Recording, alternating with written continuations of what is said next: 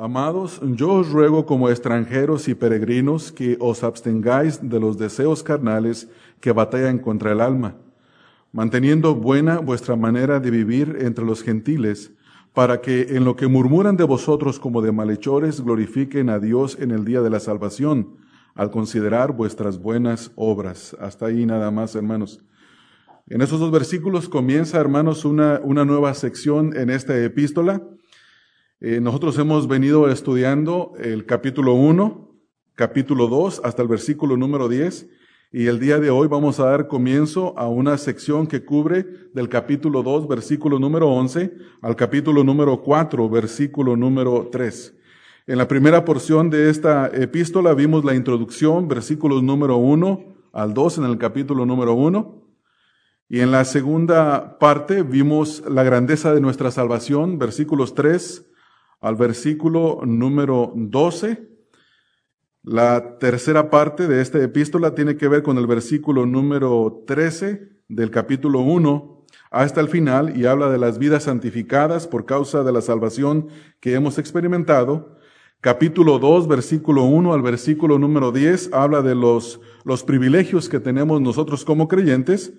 Y ahora vamos a entrar a toda una nueva sección donde habla que el propósito, el propósito de nuestras vidas, el propósito de nuestra buena manera de vivir entre los gentiles, tiene que ver con el evangelizarlos, el que ellos vengan a darle gloria a Dios al considerar nuestras buenas obras. El título de este mensaje es La vida piadosa como la plataforma del evangelismo efectivo. La vida piadosa como la plataforma del evangelio efectivo o evangelismo efectivo. Esta porción que vamos a estar estudiando se, divide en cinco secciones, cinco secciones. La primera comprende versículos 11 al 25 y es un llamado a vivir en obediencia a las autoridades y a vivir sometidos a los patrones en el trabajo. Es decir, que habla de dos áreas. Versículos 11 al versículo 17 habla de la obediencia a las autoridades. Versículos 18 al 25 de la obediencia a nuestros patrones. Es decir, tener un buen testimonio en el área de trabajo. Luego en el capítulo número 3, versículo 1 al versículo número 7, habla de vivir en obediencia en el hogar obediencia en el hogar o vivir sabiamente en el hogar, en un contexto familiar. Versículos número 8 al versículo número 12 del capítulo 3 está la cuarta sección y habla de vivir honorablemente ante todos los creyentes y de los versículos número 13 hasta el capítulo 4 versículo número 6 habla de vivir bajo el sufrimiento con honorabilidad delante de todos los incrédulos. Eh, uno de los problemas con el evangelismo contemporáneo es la falsa idea de que si nosotros no hacemos el evangelio relevante a las personas, nadie va a querer escuchar el evangelio. La idea es más o menos así. Si tú le vas a predicar el evangelio a un grupo de rockeros, eh, tienes que traer un cantante que cante rock, tienes que vestirte como un rockero para que ellos se sientan compelidos a poder escuchar el evangelio, se sientan atraídos y te abran la puerta para que les prediques.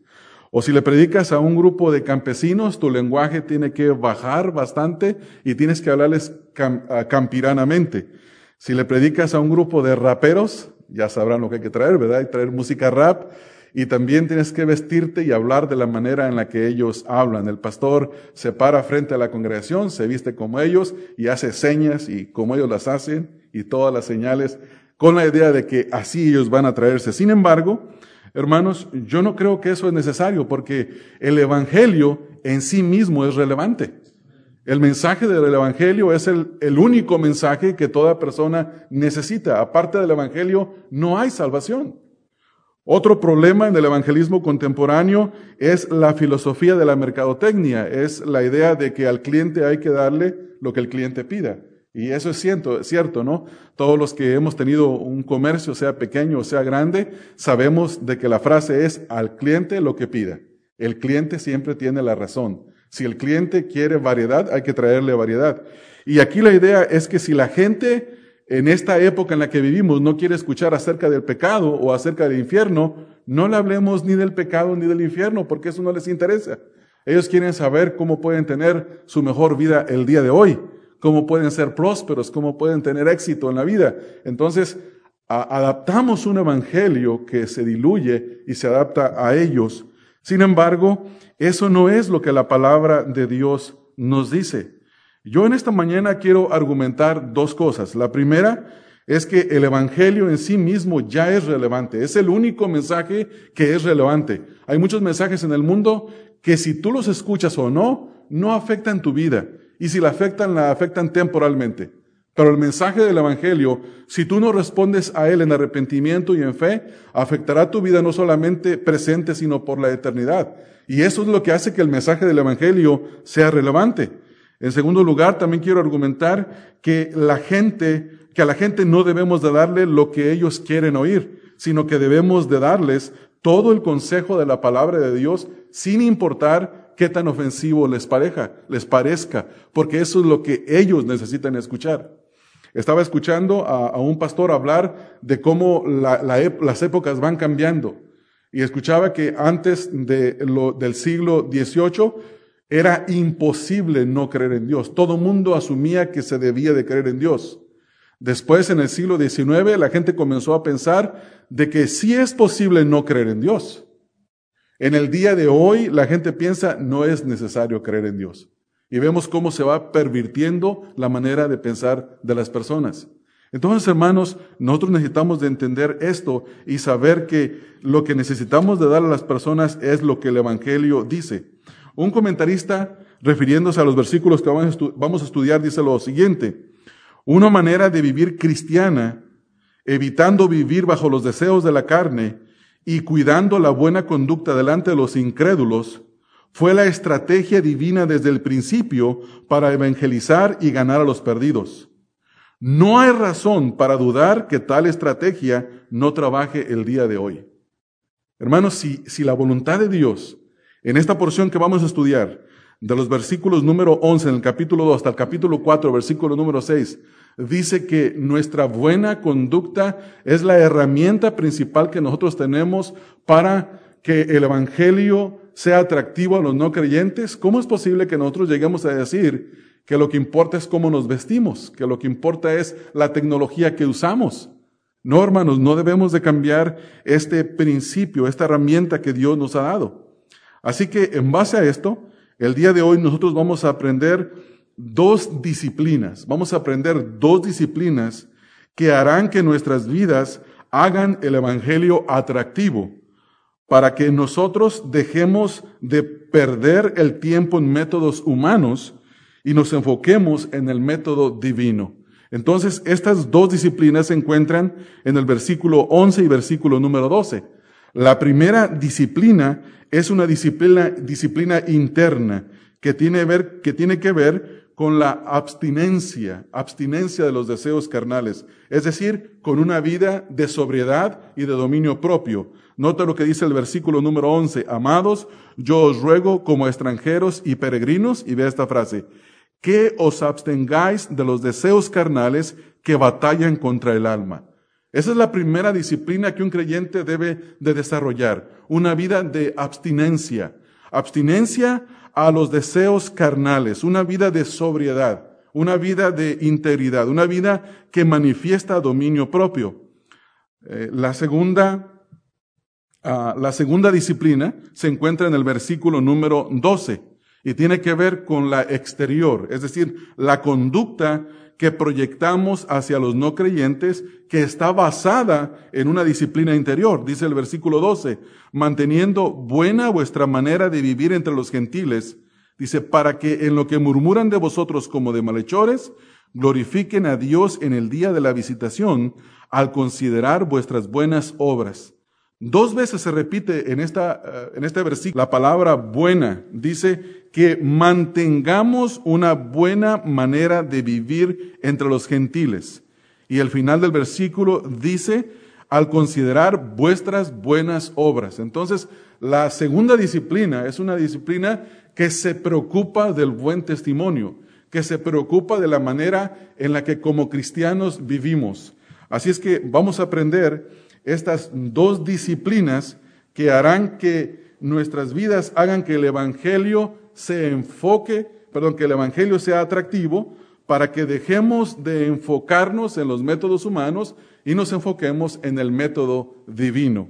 Así es que la próxima vez que alguien le diga a usted que tiene que cambiar su vocabulario, que hay palabras bíblicas que ya no puede usar, usted no se preocupa por eso. Si le dicen tienes que vestirte de cierta manera para que la gente te escuche, usted no se preocupa por eso.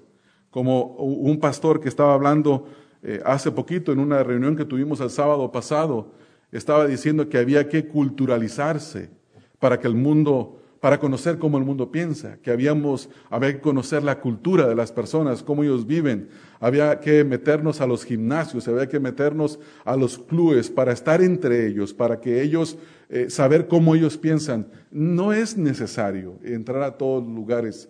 Eh, existe el gran problema que le llaman la contextualización, donde Pablo dijo, a todos me he hecho de todo para que de todos gane alguno. Y algunos dicen, entonces si yo quiero ganar a los borrachos, ¿me meto a dónde? A las cantinas, donde están. Y créanme, hermanos, que hay gente que lo hace. Había un grupo de mujeres que tenían un ministerio de ir a los bares donde le pagaban, le preguntaban a mujeres prostitutas que cuánto cobraban por sus servicios y ellas les dieran la cantidad y estas personas le pagaban esa cantidad para que les dejaran testificar del Evangelio. Hermano, el Señor no, no nos llamó a eso. Y eso lo promueven como algo de mucha sabiduría. Un pastor joven bautista dijo que él tenía que incluir lenguaje de malas palabras para que los jóvenes fueran atraídos. Hermanos, nosotros no necesitamos hacer eso. Eh, fui una vez, en una ocasión, a Huescovina, a una congregación americana muy grande, donde trajeron a un hombre que escribió un libro que se llamaba El puñal y la cruz, Nicky Cruz. Muchos lo conocieron y supieron de él. Y ese hombre habló malas palabras en el púlpito y le preguntaron, ¿por qué hablas así? Y dice, si no les hablo así, los cholos y los pandilleros no me van a entender. Y la idea es, me hago a ellos como ellos para que de ellos gane algunos. Pablo no quiso decir eso. Cuando Pablo dijo, eh, a todos me hago de todo para que de todos gane alguno, él quiso decir, voy a donde ellos están. Pero él no dijo, repito lo que ellos repiten, hago lo que ellos hacen.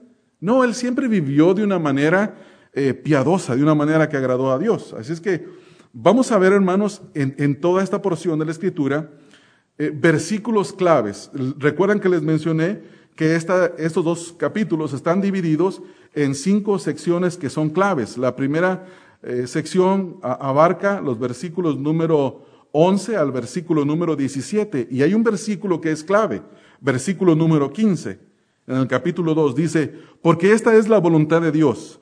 Y aquí se encuentra una vez, una vez más la palabra que se mencionó en el versículo número 12. Dice, que haciendo bien hagáis callar la ignorancia de los hombres insensatos. ¿Cómo callamos a aquellos que nos acusan de malhechores? ¿Cómo callamos a aquellos que se burlan de nuestra fe? Y la manera de callarlos es haciendo bien, con nuestras buenas obras, con nuestras buenas obras. En el versículo número 20, entrando a la sección que habla del versículo número 18 al 25 del área de trabajo, cómo debemos de comportarnos ahí. En el versículo 20 dice, porque qué gloria es si pecando sois abofeteados y lo soportáis. Aquí estaba hablando de los criados, de los esclavos que estaban bajo sus amos. Y luego la segunda parte del versículo dice, mas si haciendo lo bueno sufrís y lo soportáis, esto ciertamente es aprobado delante de Dios. Es decir, que en el área de trabajo nosotros debemos de comportarnos bien, de vivir bien, de estar bien con los patrones, no importa el sufrimiento que lleguemos a experimentar.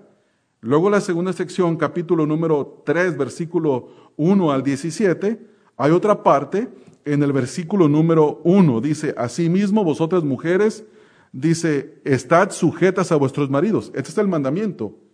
El mandamiento es que ellas se sometieran a sus maridos y luego nos dice el por qué. Para que también los que no creen a la palabra sean ganados sin la palabra, escuchen lo que dice, por la conducta, es decir, por la conducta de sumisión de, ah, de sus esposas. Versículo 2, considerando vuestra conducta casta y respetuosa y luego ahí mismo en el versículo número número 5 dice, versículo número 7, perdón, vosotros maridos igualmente vivid, es decir, conduzcanse con ellas sabiamente, dando honor a la mujer como vaso más frágil. Luego entra la segunda, la tercera, la cuarta porción, versículos 8 al versículo número 12, capítulo 3, versículo 8 al 12, y en el versículo número 11 dice, apártese del mal y haga el bien, busque la paz y síguela. ¿Qué debemos de hacer cuando nosotros tenemos comunión con los hermanos para evitar problemas? Tenemos que hacer esto, apartarnos del mal, hacer el bien, buscar la paz y seguirla. Tiene que ver con conducta. Luego en el versículo número 13 dice, ¿quién es aquel que os podrá hacer daño si vosotros seguís el bien? O sea, si estamos siguiendo lo que el Señor manda. Y al final de, llegamos al capítulo número, versículo, capítulo 3, versículo 12, y ahí también encontramos la continua exhortación a hacer el bien. Versículo 16, teniendo buena conciencia para que en lo que murmuran de vosotros como de malhechores, sean avergonzados los que calumnian, escuche esto, vuestra buena conducta en Cristo. Versículo 17, por mejor, porque mejor es que padezcáis haciendo el bien si la voluntad de Dios así lo quiere. Y concluimos en la última parte en, cómo vivir entre los incrédulos, capítulo 4, dice, para no vivir el tiempo que resta en la carne, conforme a las concupiscencias de los hombres, sino conforme a la voluntad de Dios. ¿Se dan cuenta, hermanos? Toda esa sección, capítulo 2, versículo 11 al capítulo 4, versículo número 6, habla de la forma de vida que nosotros debemos de tener para que esto sea una plataforma de evangelismo efectivo. ¿Cuál es la primera disciplina que, que nosotros debemos de cultivar? Es una disciplina interna, dice el versículo 11. Amados, yo os ruego como a extranjeros y peregrinos que os abstengáis de los deseos carnales que batallan contra el, el, alma. El apóstol, en primer lugar, se dirige a ellos como amados. Amados. Este grupo de creyentes que habían sido expatriados les llama amados. Y la pregunta que uno se hace es, ¿les dice así porque Él los amaba o es un calificativo que tiene que ver con el amor que Dios ha puesto en ellos? Y la respuesta es esa. Porque la escritura nos dice y nos habla de que Dios muestra su amor para con nosotros, en que siendo aún pecadores, Cristo murió por nosotros. El Señor Jesús dijo, no, me amasteis vosotros primero a mí, sino que yo os amé a vosotros. Entonces Pedro se dirige a ellos y les dice, ustedes son amados de Dios. Entonces dice, amados. Y luego les dice en segundo lugar, ahí en el versículo, os ruego, os ruego. Esta palabra rogar tiene que ver con una súplica, tiene que ver con una idea de fomentar, es fomentar una idea en ellos, poner un pensamiento con la idea de provocar una acción. Entonces Él se acerca a ellos y les dice, amados, yo les ruego como a extranjeros y peregrinos. Ellos no solamente estaban siendo extranjeros, es decir, gente que vivía en otro país que no era el de ellos, que no eran ciudadanos de ese lugar, que no tenían los mismos derechos que los que vivían ahí por haber nacido en ese lugar, y también los llama peregrinos. Un peregrino es aquel que va en un viaje hasta, hasta su destino, hasta su origen. Entonces el peregrino no se sienta a comprar una casa, el peregrino no se sienta a entretenerse, el peregrino solo tiene una cosa en mente, que es llegar a su lugar de origen. Y esto es lo que nosotros somos en esta tierra. Y esto es lo que Pedro le está diciendo. Hermanos, ustedes no necesitan de vivir uh, con, eh, experimentando todos los placeres de la carne en esta tierra. No necesitan de vivir como gente que tiene puestos sus ojos en esta tierra. Eh, si ustedes ven las noticias, eh, el domingo pasado murió el cantante mexicano Juan Gabriel. Y a través de toda esta semana casi en cualquier canal hispano que uno prenda la televisión, están sacando una entrevista que le hicieron, creo que fue en el año 2000, y hay una frase que la han convertido como un eslogan de su vida. Es una frase tonta. Dice, esta vida se vive una sola vez y hay que vivirla, hay que disfrutarla.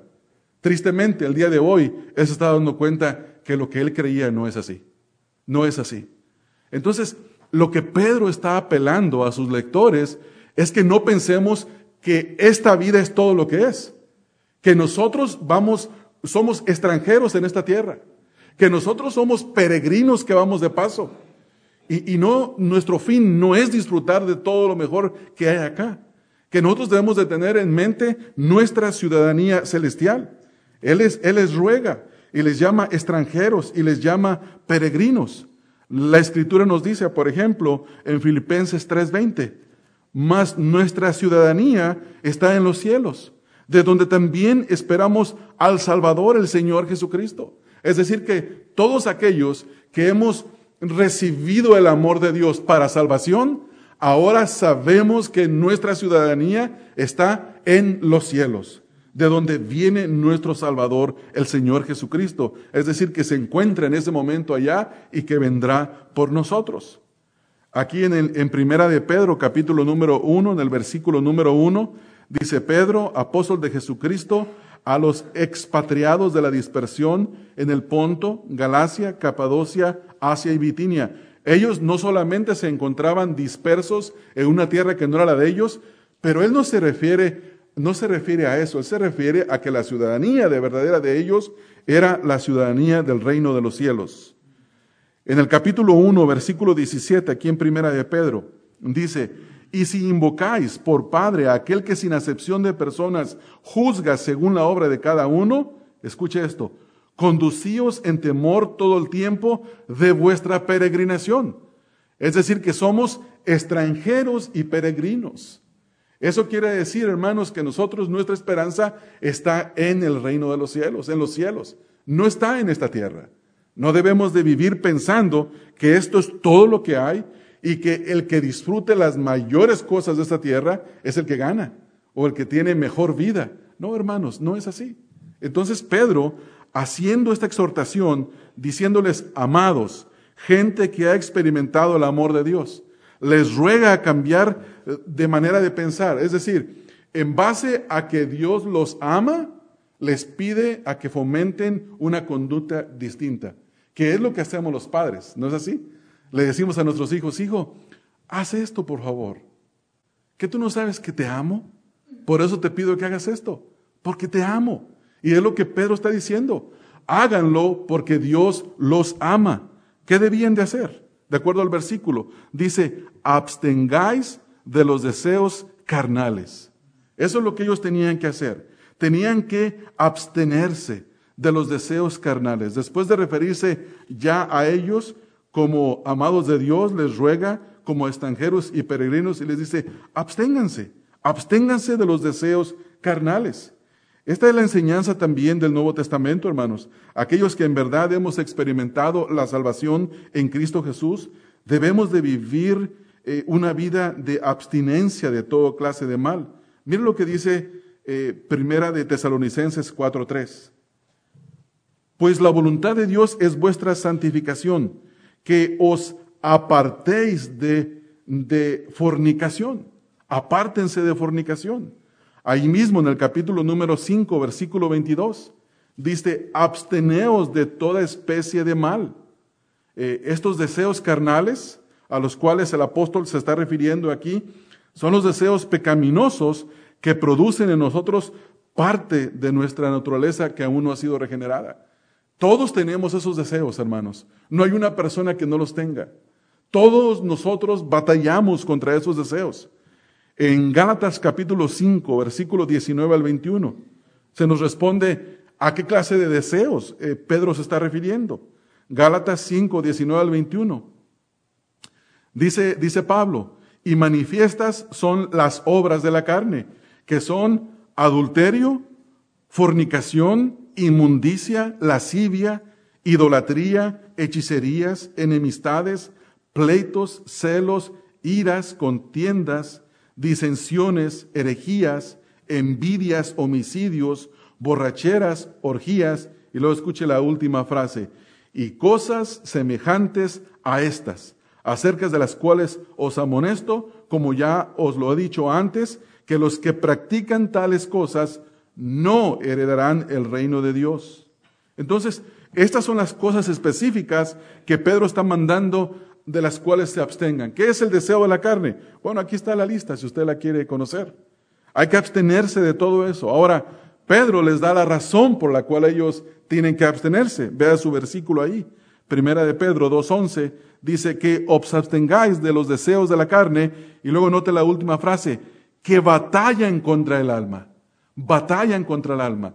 Esta palabra, batallar, se utiliza, es un término militar que se utiliza para referirse a un soldado que está enlistado en un ejército y que está listo para ser enviado a combatir, a hacer guerra, a hacer una campaña militar para destrozar el enemigo, para matarlo, para aniquilarlo. Entonces quiere decir que Pedro tiene en mente que los deseos de la carne tienen como fin matar nuestra alma, destruirla.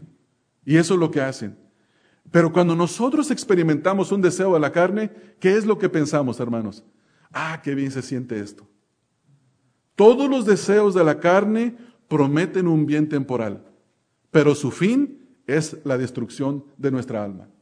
¿No, ¿No se ha fijado usted en eso, hermanos? Todas las personas que viven de esta manera, dándole rienda suelta a los deseos de su carne, ¿cómo terminan destruidos? Terminan destruidos en sí mismos, terminan destruyendo todo su alrededor, todos aquellos que están a su alrededor. Por eso la escritura nos exhorta, dice, absténganse, absténganse. Esa es la razón. Porque los deseos de nuestra carne que están en nosotros tienen el propósito de destruir nuestra alma, de destruir nuestro ser. Y ahí está la, apelación.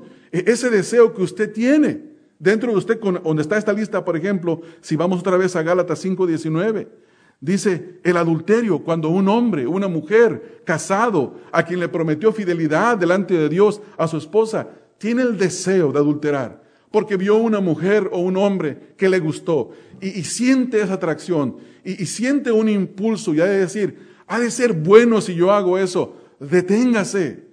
Ese pecado destruirá su alma. Ese deseo tiene el propósito de destruir su alma. Y toda la lista que nosotros damos aquí, eh, eh, la fornicación, la inmundicia, la lascivia, son pecados sexuales.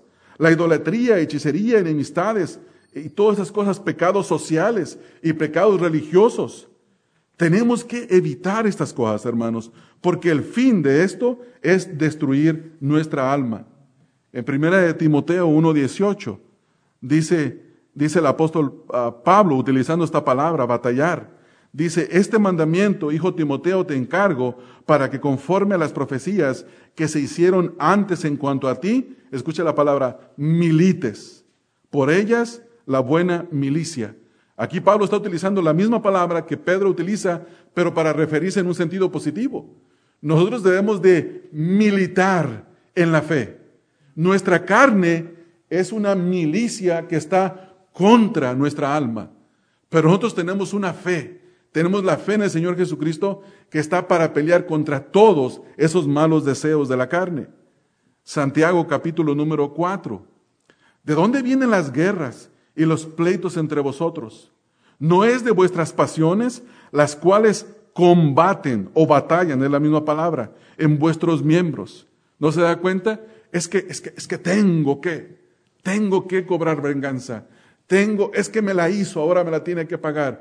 Y, es que no me trataron bien y, yo y tenían que haberme tratado bien. Es que no me lo merezco. Y toda esa lista de cosas que uno pone justificables, entre comillas, no son justificables, son deseos de la carne que hacen batallar nuestra alma y que tienen como fin la destrucción de nosotros. Nos quieren destruir.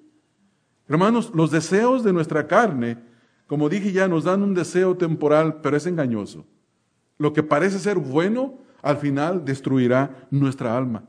Aquí en este versículo nosotros encontramos un llamado a vivir una vida de autodisciplina, una vida de dominio propio. Dice, absténganse.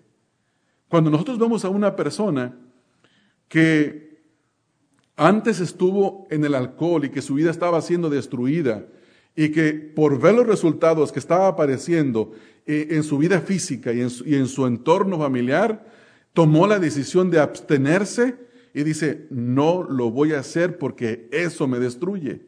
Esa es la misma idea que, que Pedro tiene para nosotros. Dice, absténganse. Ahora nosotros tenemos que preguntarnos, ¿qué estamos haciendo, hermanos, con los deseos de nuestra carne? ¿Qué estamos haciendo con ellos?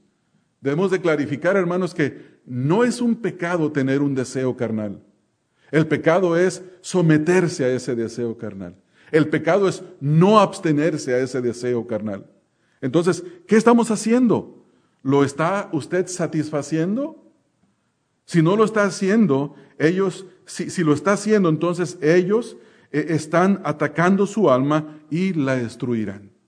La van a destruir. ¿Hay algún deseo carnal que te tiene dominado? ¿Hay alguna pasión que te está controlando? ¿La ira? ¿El chisme? ¿El pleito?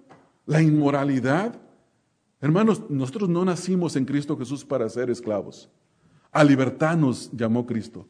Pero no debemos de utilizar la libertad en Cristo como un pretexto para la libertad en la carne. Como algunos que dicen, ya soy salvo.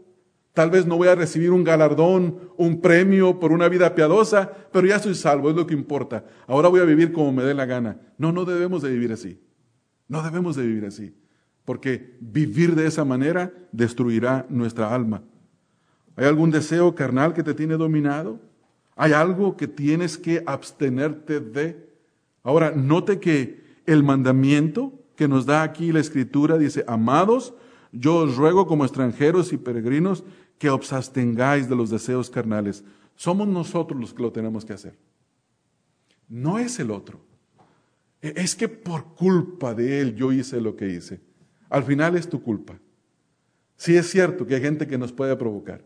Sí es cierto que el pecado de otro nos afecta, pero al final usted y yo somos los responsables.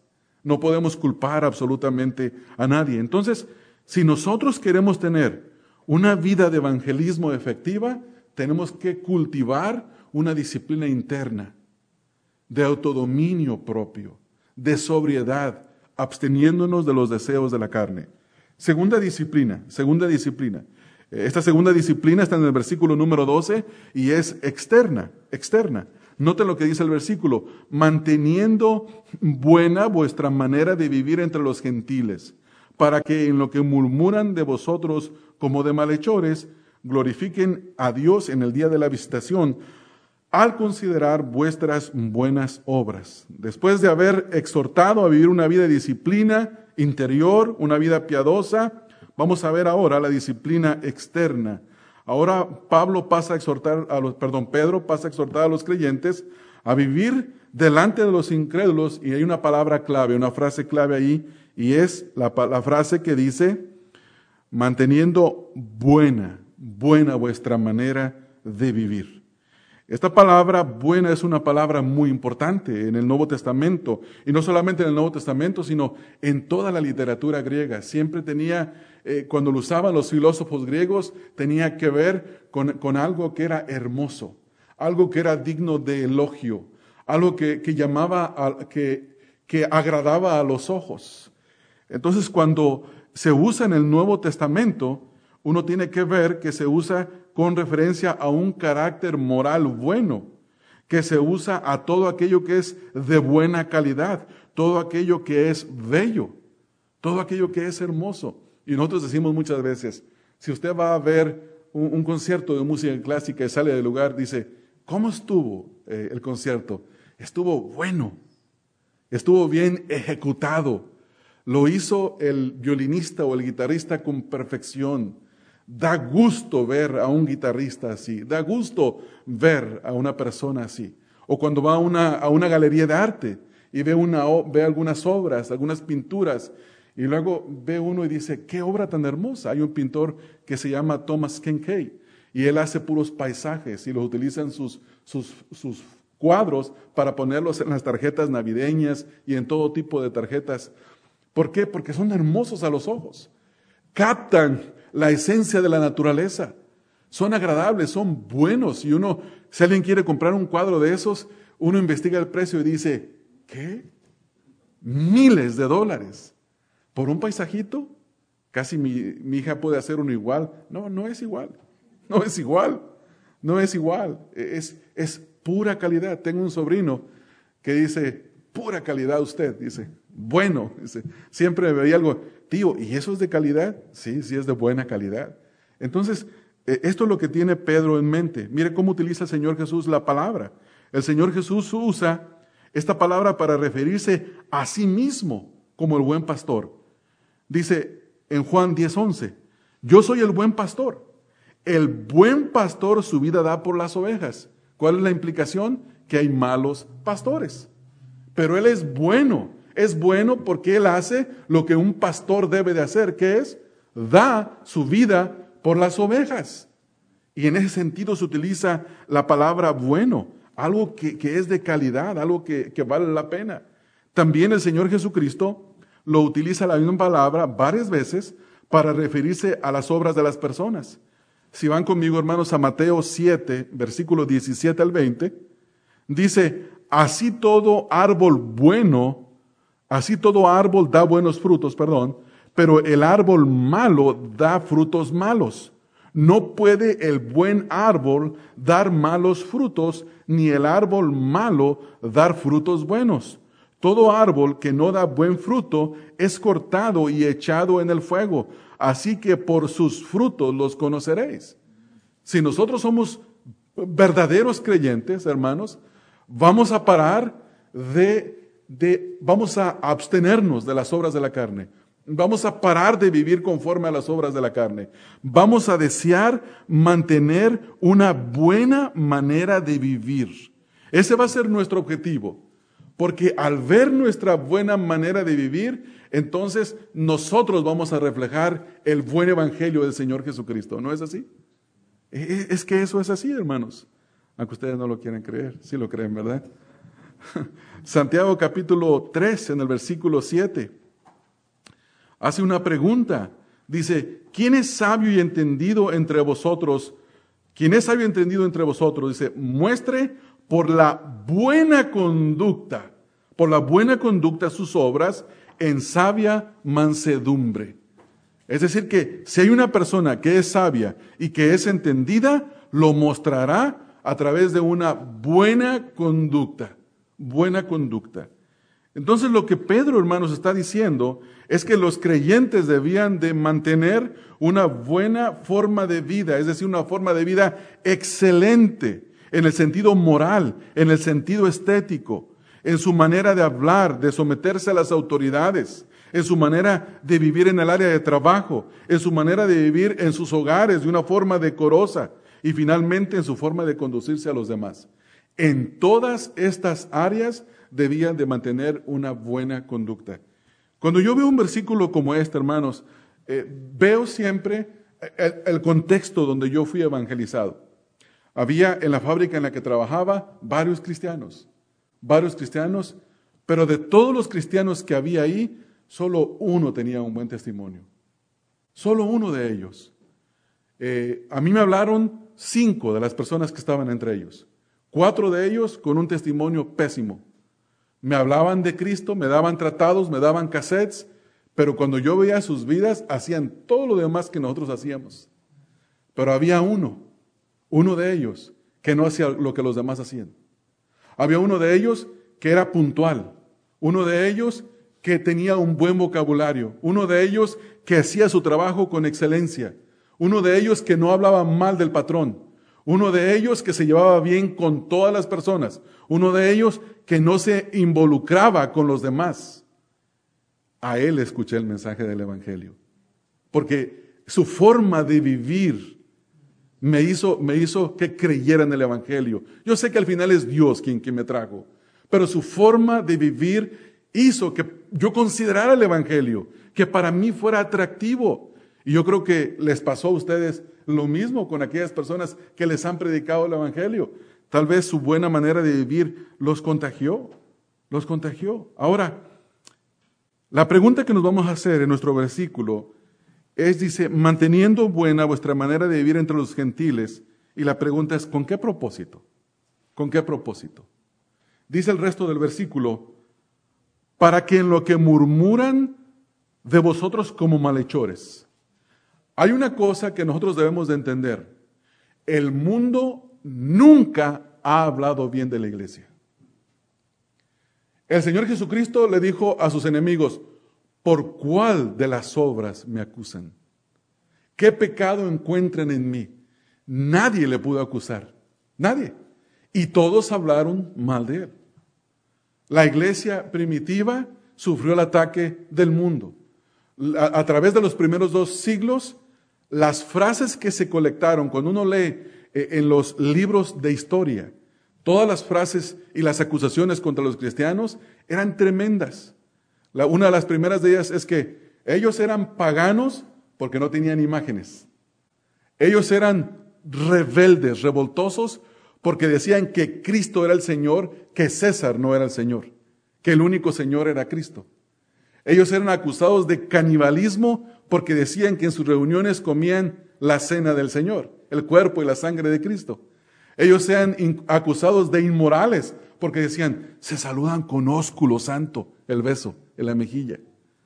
Ellos eran acusados de muchas cosas. Dicen que, que uno, uno de los historiadores en el segundo siglo describía a la iglesia y decía, cada vez que ese grupo de insensatos y de necios se reúnen a adorar, porque pues está puesto entre comillas, dice, simplemente parecen un simposio de ranas.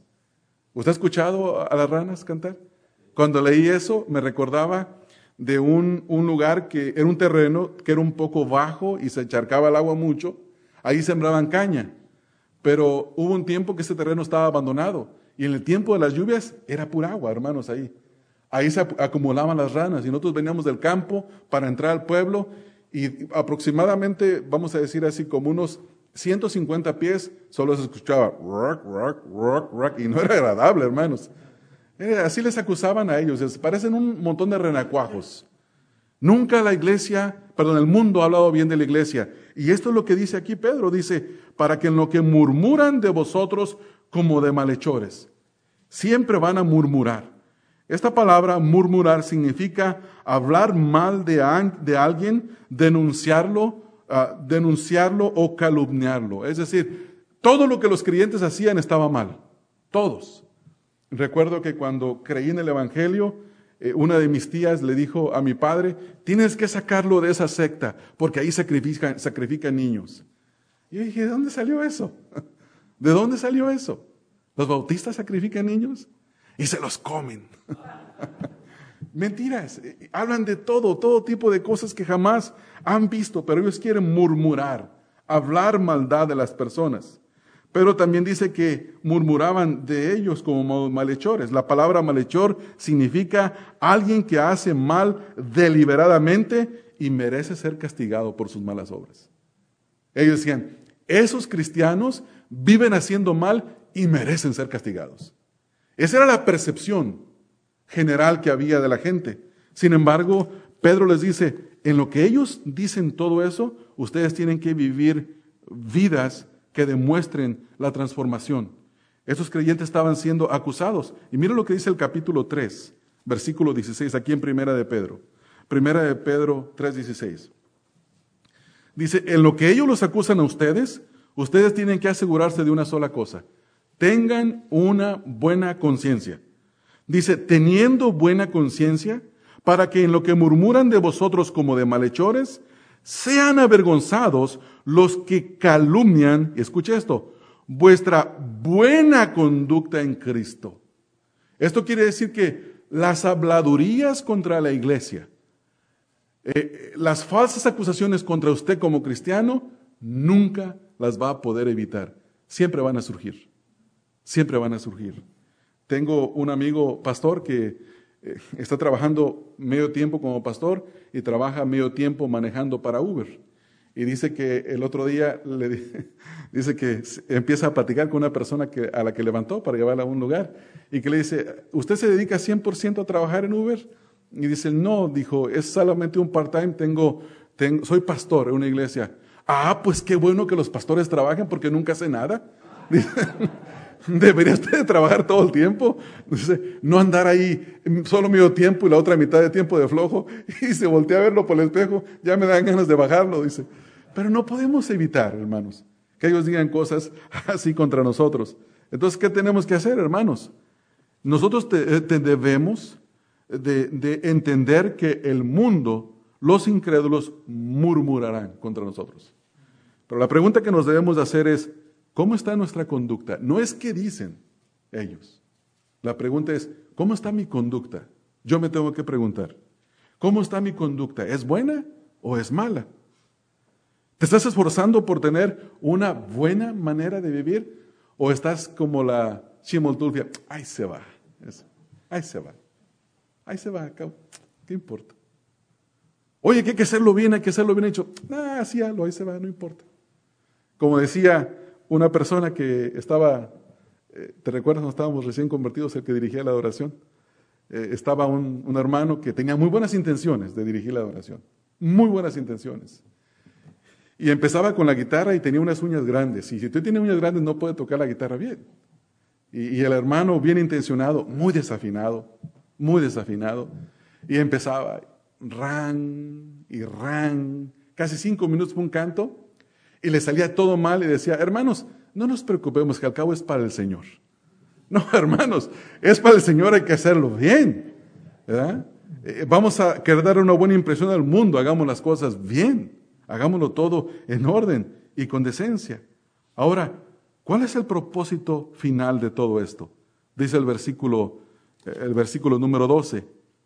Dice, manteniendo buena vuestra manera de vivir entre los gentiles para que en lo que murmuran de vosotros como de malhechores, dice, glorifiquen a Dios en el día de la visitación al considerar vuestras buenas obras.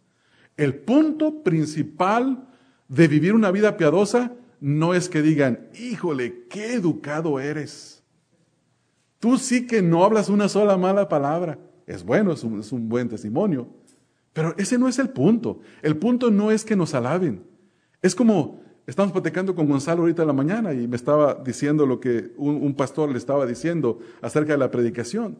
Los pastores no queremos que los hermanos vengan y nos digan, pastor, qué buena predicación estuvo eso, eso sí, híjole, ahora se lució. No, hermanos, el punto que usted tiene que, tiene que venir y decir, esa palabra que nos mandó hoy el Señor en la Escritura me está afectando. Hasta el hambre me quitó. Yo, yo, yo me siento retado por el Señor. Me siento avergonzado en esta mañana delante del Señor. El punto no es que nosotros nos destaquemos aquí como oradores.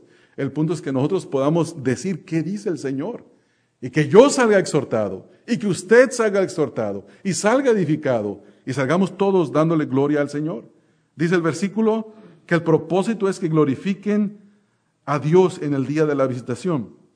E, esta es una frase que es un poquito difícil de, interpretar. Hay dos interpretaciones generales. Yo me inclino por la segunda que les voy a leer, pero la primera interpretación, algunos comentaristas dicen, dicen unos comentaristas, que se refiere al día final donde el Señor Jesucristo juzgará a toda la humanidad y los condenará a los incrédulos. Pero esto es difícil de creer en un sentido porque yo no creo que en el día del juicio ellos van a ponerse a cantar si están siendo condenados por la eternidad. Dice la Escritura, ahí será el lloro y el crujir de dientes. Por lo tanto, no podemos pensar que se refiere al día del juicio. Ahora, nota lo que dice Pedro, dice que glorifiquen a Dios en el día de la visitación.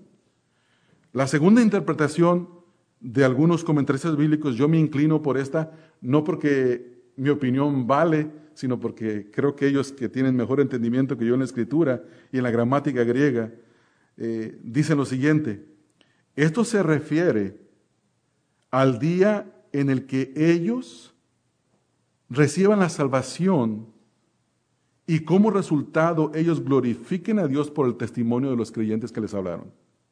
Tiene más sentido eso. El día de la visitación, cuando Dios visita para salvación. ¿Recuerda el día que Dios lo visitó para salvación? Es inolvidable. Mateo 5:16 dice, así alumbre vuestra luz delante de los hombres para que, para que vean vuestras buenas obras y glorifiquen a vuestro Padre que está en los cielos. Glorifiquen a vuestro Padre que está en los cielos. Ahora, la última parte del versículo dice, glorifiquen a Dios en el día de la visitación al considerar vuestras buenas obras. Es decir, cuando ellos hagan memoria, cuando ellos se recuerden, cuando ellos digan, siempre lo vi o la vi vivir bien. No tengo nada que decir. No era perfecto, pero vivía bien. Ellos van a considerar las buenas obras. Las buenas obras son la marca de cada verdadero creyente. Entre los paganos, Cuando uno vive entre, entre personas no redimidas, nuestras buenas obras deben de ser el sello de nuestra conducta. Los cristianos, dice un comentarista bíblico, los cristianos viven en casas de vidrio. Están en exhibición. Su conducta y palabras son evaluadas constantemente por los no cristianos, que quieren ver si los cristianos realmente viven según lo que profesan. Imagínese de esta manera. Haga de cuenta que usted está viviendo en una casa de vidrio. ¿Se imagina lo que es vivir en una casa de cristal, hermanos? Alguien va a decir, ah, qué lujo. No, te van a ver. Te van a ver. Todo lo que tú haces, lo van a ver. Absolutamente todo. ¿Sabe por qué ponemos cortinas en las ventanas? Para que no entre el sol, ¿verdad? No, sí, también. Pero para que no nos vean. Esa es la razón. O cuando usted le va a dar una disciplinadita al niño, ¿qué hace? Cierra la puerta. Le pone un... No iba a decir lo que no tengo que decir. Mi esposa me va a regañar después. Me va a dar una reprensión santa por andar hablando malas obras en el púlpito, ¿verdad? no, me, me refiero a que es importante, hermanos, considerar esto. Estamos viviendo nosotros, como dice este comentarista, en una casa de vidrio. Estamos puestos en exhibición. ¿Se ha visto usted las cosas que están en exhibición? ¿Para qué las pone? ¿Para qué se pone una cosa en exhibición? Cuando está en para que se vea, ¿verdad? Expuestas, para que todo el mundo los vea. Si es bueno, ¿qué va a decir? Qué buena obra de arte. Si es mala, decir, ni tienen vergüenza en poner eso acá. ¿Para qué lo ponen si no sirve? Hermanos, así de la misma manera, nuestra vida está siendo evaluada y observada las 24 horas del día por los no creyentes. Todos los días de la semana, cada día del año. Los incrédulos quieren saber si lo que nosotros decimos creer realmente es lo que vivimos. Si nosotros vivimos una vida de abstinencia en cuanto a las obras de la carne y tenemos una buena conducta delante de los incrédulos, existe la gran posibilidad no quiere decir que se van a convertir, pero existe la gran posibilidad de que ellos puedan venir a la salvación que es en Cristo Jesús. Y aun si ellos no vienen a la salvación por causa de nuestras buenas obras, ellos exaltarán el nombre de nuestro buen Señor Jesucristo. Pablo dice que el nombre de Dios es blasfemado por los gentiles por causa de vosotros, refiriéndose a los judíos. O sea que si nosotros como creyentes vivimos bien, el nombre de Dios será glorificado, será exaltado. Dos disciplinas que tenemos que mantener nosotros, hermanos. Una es interna, nadie la ve. Porque la externa es posible querer aparentarla en la iglesia, ¿no es así? Nos podemos esforzar a vernos bien, a caminar bien, a hablar bien, y cuando vamos a hacer algo mal nos escondemos, que no nos vean. Pero eso sucede porque no se ha cultivado la disciplina interna. ¿Qué pasa cuando estás en tu lecho, ahí donde nadie te ve? Cuando estás en tu cama, donde estás tú y tus pensamientos solo. ¿Son los pensamientos de tu mente agradables a Dios? Tenemos que luchar contra esos pensamientos y buscar cómo agradar a Dios en lugar de desagradarlo. Hay que cultivar esa disciplina interna de autodominio, de sobriedad. Y también la disciplina externa, la de las buenas obras. Todo lo que hagamos, dice Pablo, sea que comamos o sea que bebamos, hagámoslo todo para la gloria de Dios, con este propósito. El versículo número 15 del capítulo 3, capítulo 3, versículo 15, dice, sino santificad a Dios el Señor en vuestros corazones. Esto tiene que ver con lo mismo con abstenernos de las cosas de la carne y, santificar a Dios, darle gloria a Dios. Y estad siempre preparados para presentar defensa con mansedumbre y reverencia ante todo aquel que pregunte, que demande razón de la esperanza que hay en nosotros. Si no santificamos al Señor, nadie nos va a preguntar. En el versículo número 15 del capítulo 2, porque esta es la voluntad de Dios, que haciendo bien hagáis callar la ignorancia de los hombres insensatos. Ellos van a callarse y van a dejar acusarnos como de malhechores y ellos preguntarán que por qué vivimos así si nosotros nos abstenemos de los deseos de la carne y si vivimos de una forma piadosa. Si, si mantenemos una buena manera de vivir. Vamos a orar, hermanos, que el Señor nos dé su gracia para hacer estas dos cosas. Padre, nos postramos delante de ti, Señor, al estudiar tu palabra en esta mañana. Señor, yo no creo que ninguno de nosotros pueda levantar su rostro con orgullo delante de ti y decir que hemos vivido vidas que han sido impecables. Cada uno de nosotros, Señor, tiene, tiene, tenemos nuestras fallas, Señor. Pecamos de diferentes formas y diferentes maneras, Señor. Y, yo creo que todos podríamos señalarnos faltas en este lugar. Pero tú nos mandas, Señor, a que no nos estemos señalando, sino que más bien nos comencemos a abstenernos de los deseos de la carne. Comencemos, Señor, a abstenernos de todo deseo carnal, porque hacen guerra con nuestra alma y tiene el propósito de destruirla. Nos manda, Señor, a que mantengamos una buena manera de vivir. Es decir, que todo lo que hagamos, todo lo que hagamos, eh, nuestra obediencia a las autoridades, nuestra buena ética de trabajo, nuestra buena vida familiar, nuestra buena comunión entre los hermanos y buenas relaciones con los incrédulos tengan un solo propósito, Señor, que ellos te glorifiquen a ti y que pregunten que por qué vivimos de esa manera. Señor, no hay uno de nosotros que no lucha contra los deseos de la carne. Y no podemos, Señor, pensar que alguno está exento, sino que debemos de pensar, Señor, en que tú nos mandas a abstenernos, Señor. Tú nos mandas a apartarnos y es un mandato, no es una opción. No debemos de andar con excusas, Señor, diciendo, todo el mundo lo hace, eh, nadie puede vivir perfecto. Tú no nos mandas a hablar así, Señor. Tú nos mandas a que nos veamos a nosotros mismos y consideremos nuestra manera de vivir. Ah, Señor, ayúdanos porque estamos muy necesitados en esta mañana. Eh, tu palabra dice que tú resistes a los soberbios y das gracia a los humildes. Y posiblemente puede haber alguno entre nosotros que está equivocado en su manera de pensar, pensando que este mensaje fue para ellos, no es para mí. Te ruego, Señor, que le hagas ver a él o a ella su soberbia y que se humille delante de ti, Señor, porque tú resistes a los soberbios y das gracia a los humildes. Concédenos, Señor, que ninguno de nosotros sea soberbio en esta mañana. Que todos podamos vernos como en un espejo, Señor, y podamos ver nuestras grandes faltas, pecados, eh, obras carnales. Quitárnoslas, Señor, abstenernos de ellas y mantener una buena manera de vivir con el propósito de glorificarte. Te ruego esas cosas, Padre, en el nombre de nuestro Señor Jesucristo. Amén. Este mensaje fue predicado por Ramón Covarrubias, quien es pastor de la Iglesia Bautista Emanuel.